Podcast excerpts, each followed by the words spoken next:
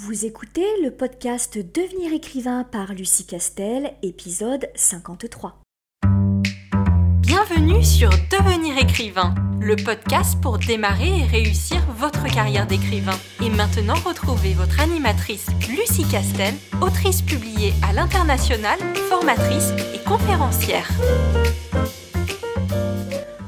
Bonjour, je suis ravie de vous retrouver pour un nouvel épisode et aujourd'hui je vais tenter de répondre à cette question tellement vaste, tellement riche, donc on va juste un peu aborder la thématique, c'est de savoir que choisir entre auto-édition et édition traditionnelle. Bref, est-ce qu'il vaut mieux maintenant envisager sa carrière sous forme d'auto-édité ou est-ce qu'il vaut mieux encore préférer l'édition traditionnelle? Ça, c'est quelque chose, c'est une question qu'on me pose de plus en plus souvent. Je pense que c'est très très en rapport avec les mutations autour euh, de la protection des auteurs, autour des droits des auteurs, qui fait que de plus en plus, nous, auteurs, et surtout les auteurs qui démarrent, eh bien, on a de plus en plus le réflexe de regarder nos droits, de revendiquer un certain nombre de, choses et de se rendre compte que bah, très clairement la protection et le statut des auteurs c'est pas non plus le statut le plus protégé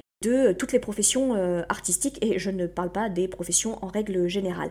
Et du coup, évidemment, avec euh, l'augmentation des offres numériques et euh, de ce que proposent les plateformes d'auto-édition, de la liberté qu'elles proposent et surtout de l'exemple qui se pratique beaucoup dans certains autres pays, je pense notamment aux États-Unis, de plus en plus d'auteurs qui démarrent se posent très justement cette question de est-ce que ça vaut encore le coup que je me dirige vers l'édition traditionnelle ou est-ce qu'il vaut pas mieux que j'aille directement vers l'auto-édition? Et là, au niveau de la réponse, je vais être très claire. Pour le coup, il n'y a pas de bon ou de mauvais choix. Il n'y a pas de bonne carrière et de mauvaise carrière, de bonne voie et de mauvaise voie. Pourquoi? Parce que ce serait une grave erreur, à mon sens, de mettre sur le même pied auto-édition et édition traditionnelle. Alors oui, bien sûr, vous allez me dire qu'au bout du compte, on vend bien un livre. Oui, mais la façon dont on le vend, le rôle qu'on a à jouer, la carrière, la lisibilité, la rémunération que on a chez l'un, chez l'autre, fait que ce sont deux mondes complètement différents. Et que ce serait vraiment une erreur de croire que vous pouvez trouver les mêmes choses, les mêmes avantages, les mêmes bénéfices chez l'un et chez l'autre. C'est-à-dire que les deux voies, elles ont toutes les deux leurs avantages, mais vous ne pouvez pas demander à l'une d'être aussi ce que fait l'autre. Et inversement. Donc si vous choisissez l'auto-édition, il faut la choisir pour de bonnes raisons et accepter les inconvénients de l'auto-édition. Si vous choisissez l'édition traditionnelle, il faut que vous acceptiez les avantages de cette édition traditionnelle, mais aussi les inconvénients de l'édition traditionnelle. Et encore une fois, ce serait une grave erreur de les comparer. C'est juste que il faut que vous connaissiez les caractéristiques de l'une et de l'autre et que vous vous demandiez, moi, au stade de ma carrière et par rapport à mon caractère, est-ce que j'ai plus de connexion avec les caractéristiques de l'auto-édition et de la carrière de l'auto-édition ou est-ce que j'ai plus d'affinité avec ce que me propose l'édition euh, traditionnelle?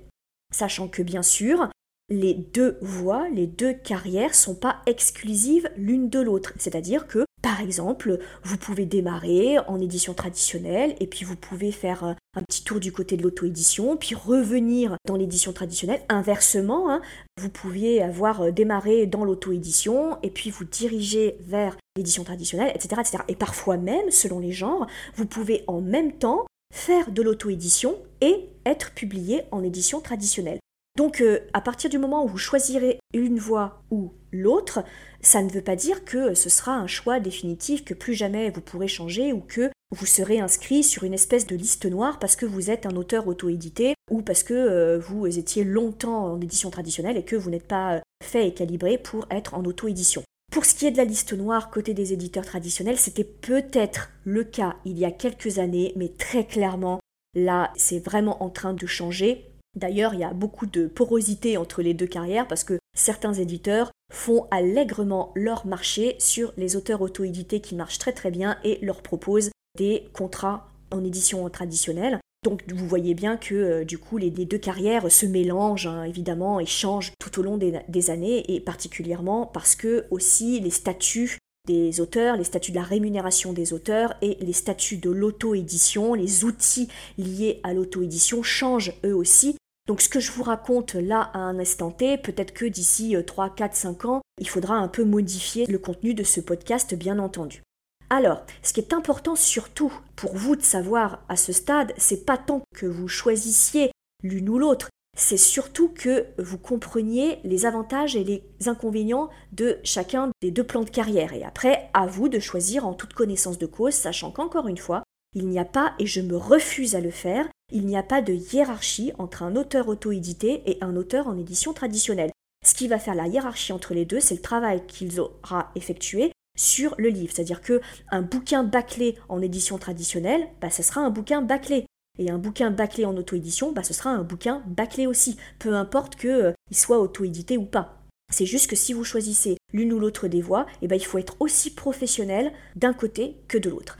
Alors, l'édition traditionnelle, je pense que là, c'est peut-être pas la peine de s'apesantir trop parce que je pense que spontanément, vous voyez un petit peu plus ce à quoi vous avez droit. Puis on en a beaucoup parlé euh, durant les podcasts, les 52 euh, épisodes de podcast que j'ai fait jusque-là.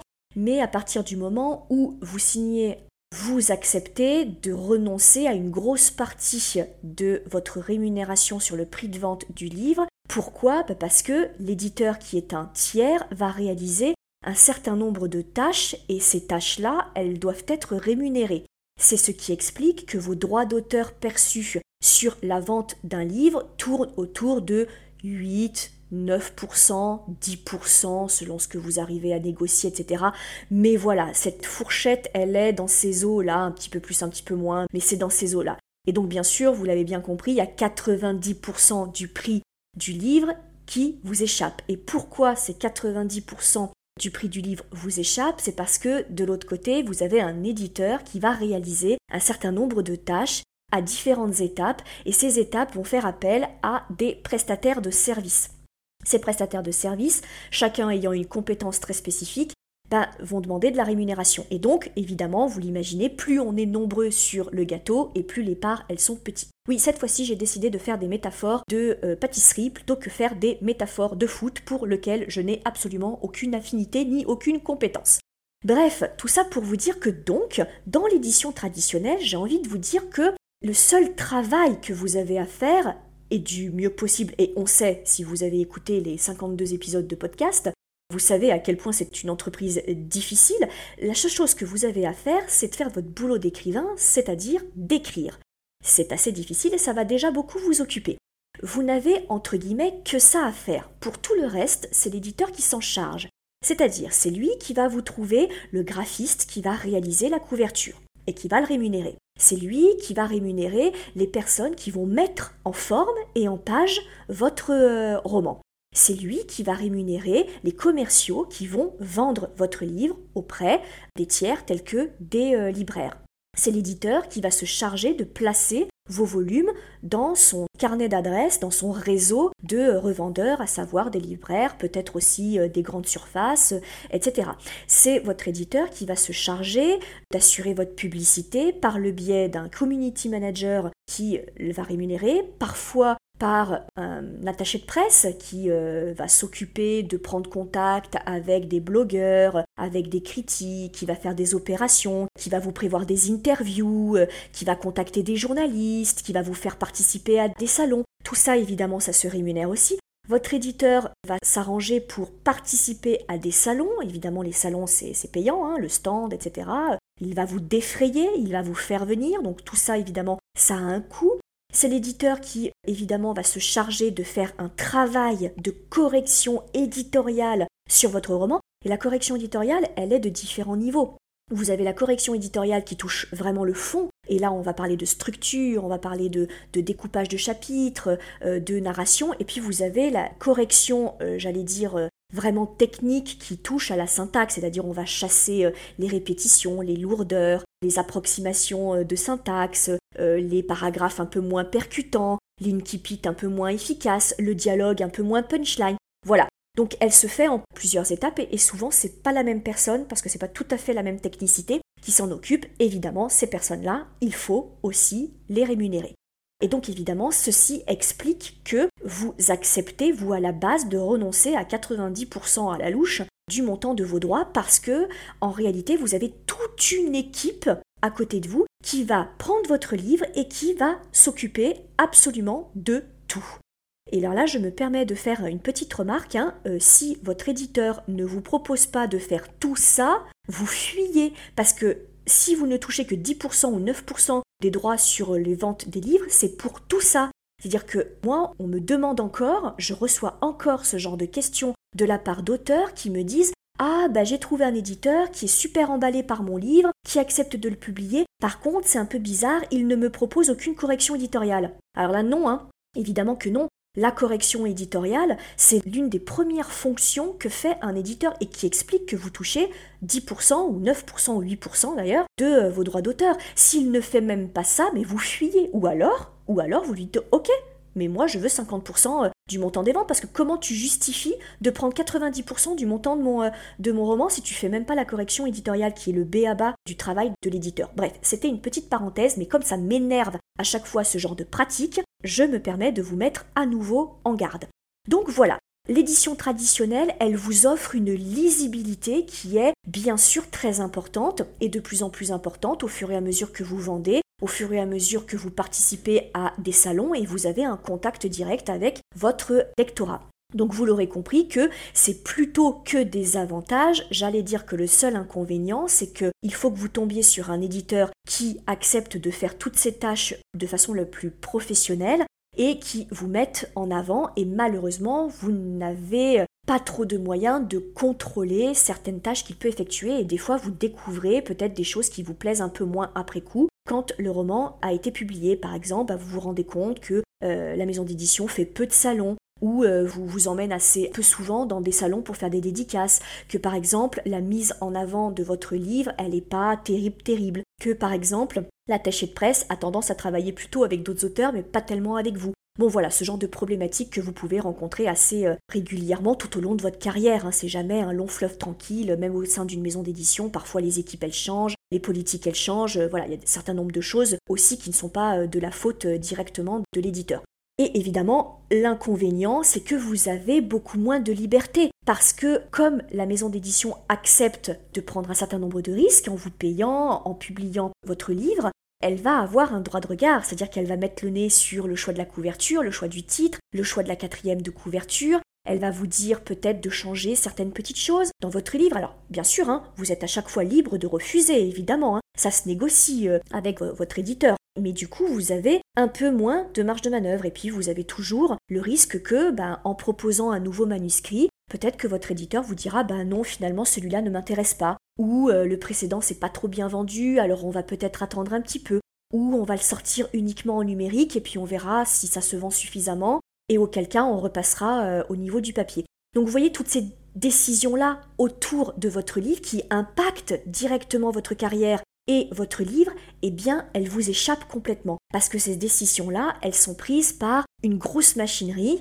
avec des professionnels sur lesquels bah, vous n'avez pas de contrôle et parfois même bah, vous n'avez pas de contact avec ces professionnels parce que vous n'avez pas toujours de contact avec le graphiste, avec la personne qui a travaillé votre quatrième de couverture. Vous ne choisissez pas non plus le correcteur qui va travailler avec vous et des fois ça se passe plus ou moins bien selon le relationnel que vous avez. Bref, vous l'aurez compris, non seulement la rémunération difficile parce que vous avez fait, je pense, le petit calcul. Si on vend un livre, mettons à 20 euros, qui est déjà un livre quand même relativement cher, et que vous ne touchez que 8 ou 9% dessus, pour avoir un salaire à peu près décent qui vous permette de vivre à peu près correctement, allez, admettons, soyons pas trop gourmands, on va tourner autour de 1500 euros, allez, 2000 euros si on est un peu fou, vous multipliez ça par 12 mois de l'année, et vous faites vite le calcul de combien de livres vous avez besoin pour vivre et avoir ce salaire-là qui tombe tous les mois. Et après, vous allez regarder sur votre moteur de recherche la moyenne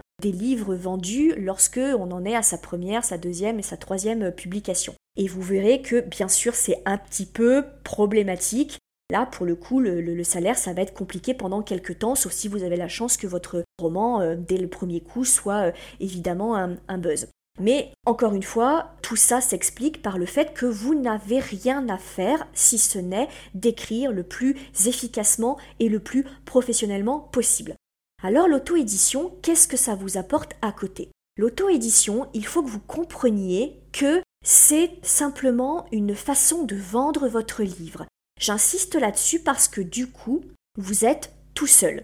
Et comme vous êtes tout seul, vous avez toutes les casquettes. C'est-à-dire que vous êtes non seulement l'auteur, vous êtes l'artiste, vous êtes l'auteur, mais vous êtes aussi graphiste, parce que vous allez devoir euh, commander une couverture. Alors même bien sûr, si vous la faites pas vous-même, vous allez devoir passer commande à un graphiste et lui expliquer ce que vous voulez, parce que c'est pas le graphiste qui va vous dire ah ben en feel good la tendance c'est plutôt ça, ou euh, ah ben en urban fantasy les couvertures qui marchent c'est plutôt ça. Ça non, hein, l'artiste euh, graphique, lui, il va faire une couverture qui est lisible, avec quelque chose, des couleurs qui sont efficaces, mais selon un cahier des charges. Donc le cahier des charges, c'est vous hein, qui lui donnez. Donc vous êtes graphiste, vous êtes aussi correcteur, et bien sûr que c'est pas vous qui allez réaliser cette correction, c'est une très mauvaise idée, hein, parce que même si vous êtes mais doué au possible en matière de syntaxe, que vous ne faites pas de fautes, etc., sur un roman entier, je vous garantis que vous ferez des fautes. Pour des raisons très simples que votre œil s'habitue tellement aux phrases qu'au bout d'un moment, quand vous relisez, vous ne voyez plus les lignes, vous actionnez votre mémoire immédiate, tout simplement. Donc il va falloir passer par un correcteur freelance, et donc bah, vous allez devoir le caster, vous allez devoir le rémunérer, donc c'est des frais qui sont évidemment en plus. Vous allez être aussi quelqu'un qui va mettre en page votre livre, hein, parce que évidemment, que ce soit en format e-book, que ce soit en format euh, papier, en impression à la demande, vous devez respecter des règles, des règles liées à l'édition, donc euh, le respect de marge sur les côtés, le respect de certaines règles qui fait que vous ne commencez pas un chapitre sur une page paire, ou etc., etc. Tout ça, il faut le savoir faut être un peu formé, c'est-à-dire que c'est des règles éditoriales, alors très honnêtement que nous en tant qu'auteurs, on connaît pas du tout, hein. nous on écrit sur Word ou équivalent, un logiciel de traitement de texte, mais ça, ça ne fait pas un livre. Donc vous allez devoir faire ça, vous allez devoir vous mettre dans la peau d'un commercial, c'est-à-dire que vous allez penser à la quatrième de couverture, et je le rappelle encore une fois, la quatrième de couverture, c'est pas un résumé du début de votre livre, donc c'est vraiment un outil marketing. Donc il va falloir réfléchir aux techniques de la quatrième de couverture, va falloir réfléchir au titre parce qu'il a une signification marketing aussi. Il va falloir rédiger la fiche produit pour que du coup, quand le lecteur y fait une recherche, et vous savez qu'Amazon fonctionne comme un moteur de recherche en fait, hein, eh bien quand vous actionnez les bons mots-clés, eh ben, il faut qu'ils tombent sur votre livre. Il va aussi falloir que vous soyez un peu community manager, parce que si vous passez par les réseaux sociaux, eh bien vous allez devoir les animer, donc savoir comment animer un réseau social et on ne compare pas Facebook et Instagram et Twitter, donc il faut un petit peu savoir comment est-ce que ça fonctionne. Vous assurez aussi le service après-vente, c'est-à-dire que si vous faites des ventes papier dédicacées, vous allez devoir les réceptionner chez vous et vous allez devoir les dédicacer et assurer le euh, renvoi chez les personnes. Vous allez peut-être avoir des lecteurs qui vont euh, vous envoyer un mot parce qu'ils ont eu des difficultés, parce que le fichier a un problème, parce qu'il n'a pas reçu euh, le livre. Donc tout ça, bah, vous utilisez, euh, vous faites le travail de quelqu'un qui assure le service après-vente. Bref, vous l'aurez compris, vous êtes auteur, mais auteur, c'est qu'une partie, et j'ai envie de vous dire pas la majeure partie d'ailleurs, ce n'est qu'une partie de ce travail-là. En fait, vous êtes chef d'entreprise vous êtes à la tête d'une maison d'édition fictive, parce que vous n'êtes pas obligé de créer une maison d'édition pour pouvoir auto-éditer, bien entendu, vous pouvez le faire en tant qu'auto-entrepreneur, c'est-à-dire auto, en tant que micro-entreprise, vous pouvez vendre en auto-édition, et bien sûr, à terme, le plus euh, avantageux pour vous, c'est de vous monter en société si euh, vous vendez euh, suffisamment. Donc bien entendu au niveau des droits d'auteur par contre c'est ultra intéressant parce que là aussi je fais à la louche parce que ça dépend mais à la louche vous allez percevoir l'équivalent de 70% du montant de votre livre et surtout vous avez le contrôle sur tout. Donc si vous voulez faire des opérations de promotion et passer votre roman pendant une semaine à 2,99€, euh, vous le faites, vous le demandez à personne. Si vous voyez que votre livre ne se vend pas, vous allez changer la couverture parce que vous vous dites peut-être c'est ça qui fonctionne pas. Vous allez modifier la fiche produit, vous allez modifier le titre. Vous pouvez tout faire, vous êtes totalement libre.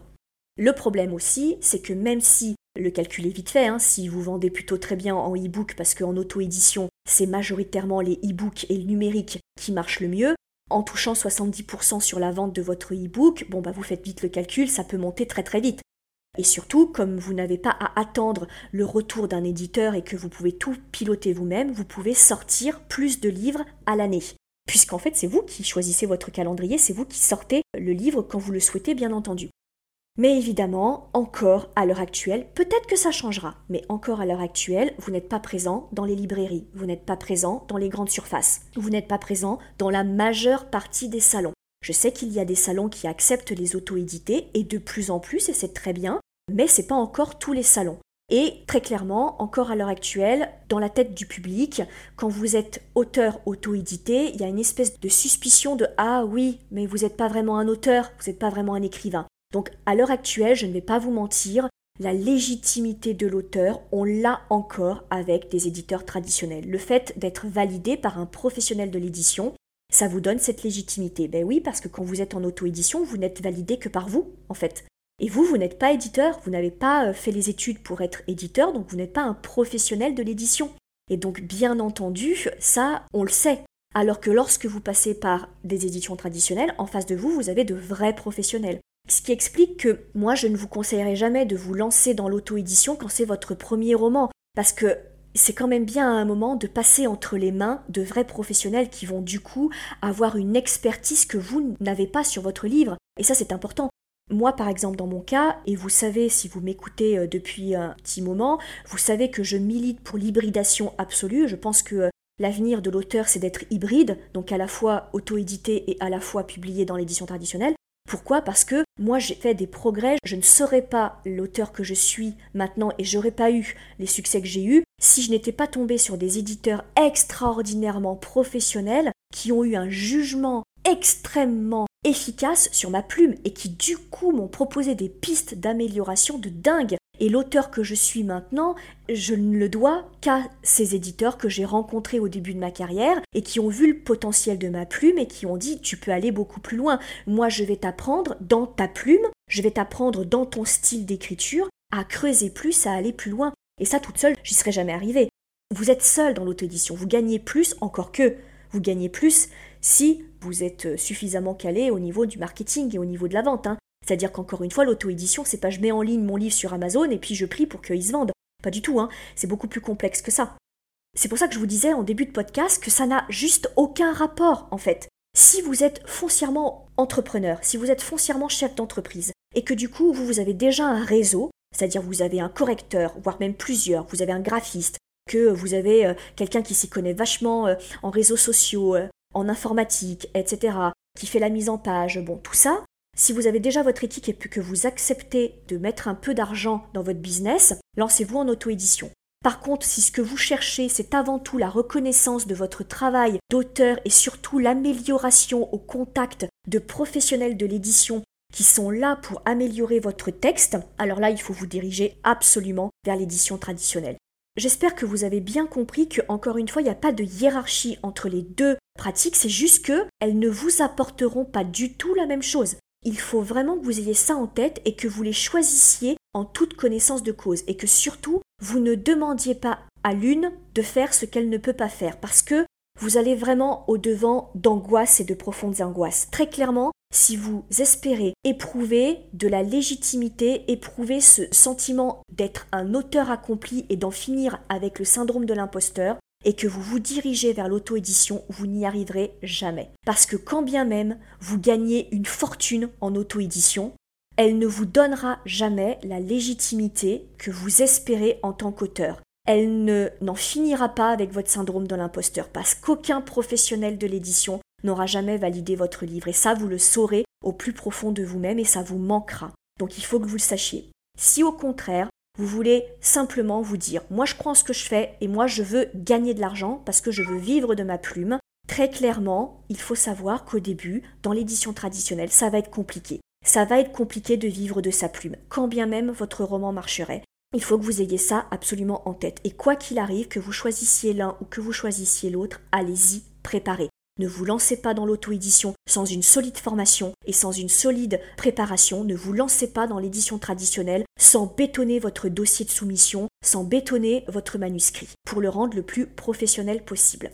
Voilà ce que je voulais vous dire très globalement, parce que là encore j'en ai consacré des heures et des heures dans la formation Devenir écrivain, et encore de plus en plus dans les formations futures. Donc il y aurait beaucoup à dire, mais ça c'est vraiment l'essentiel.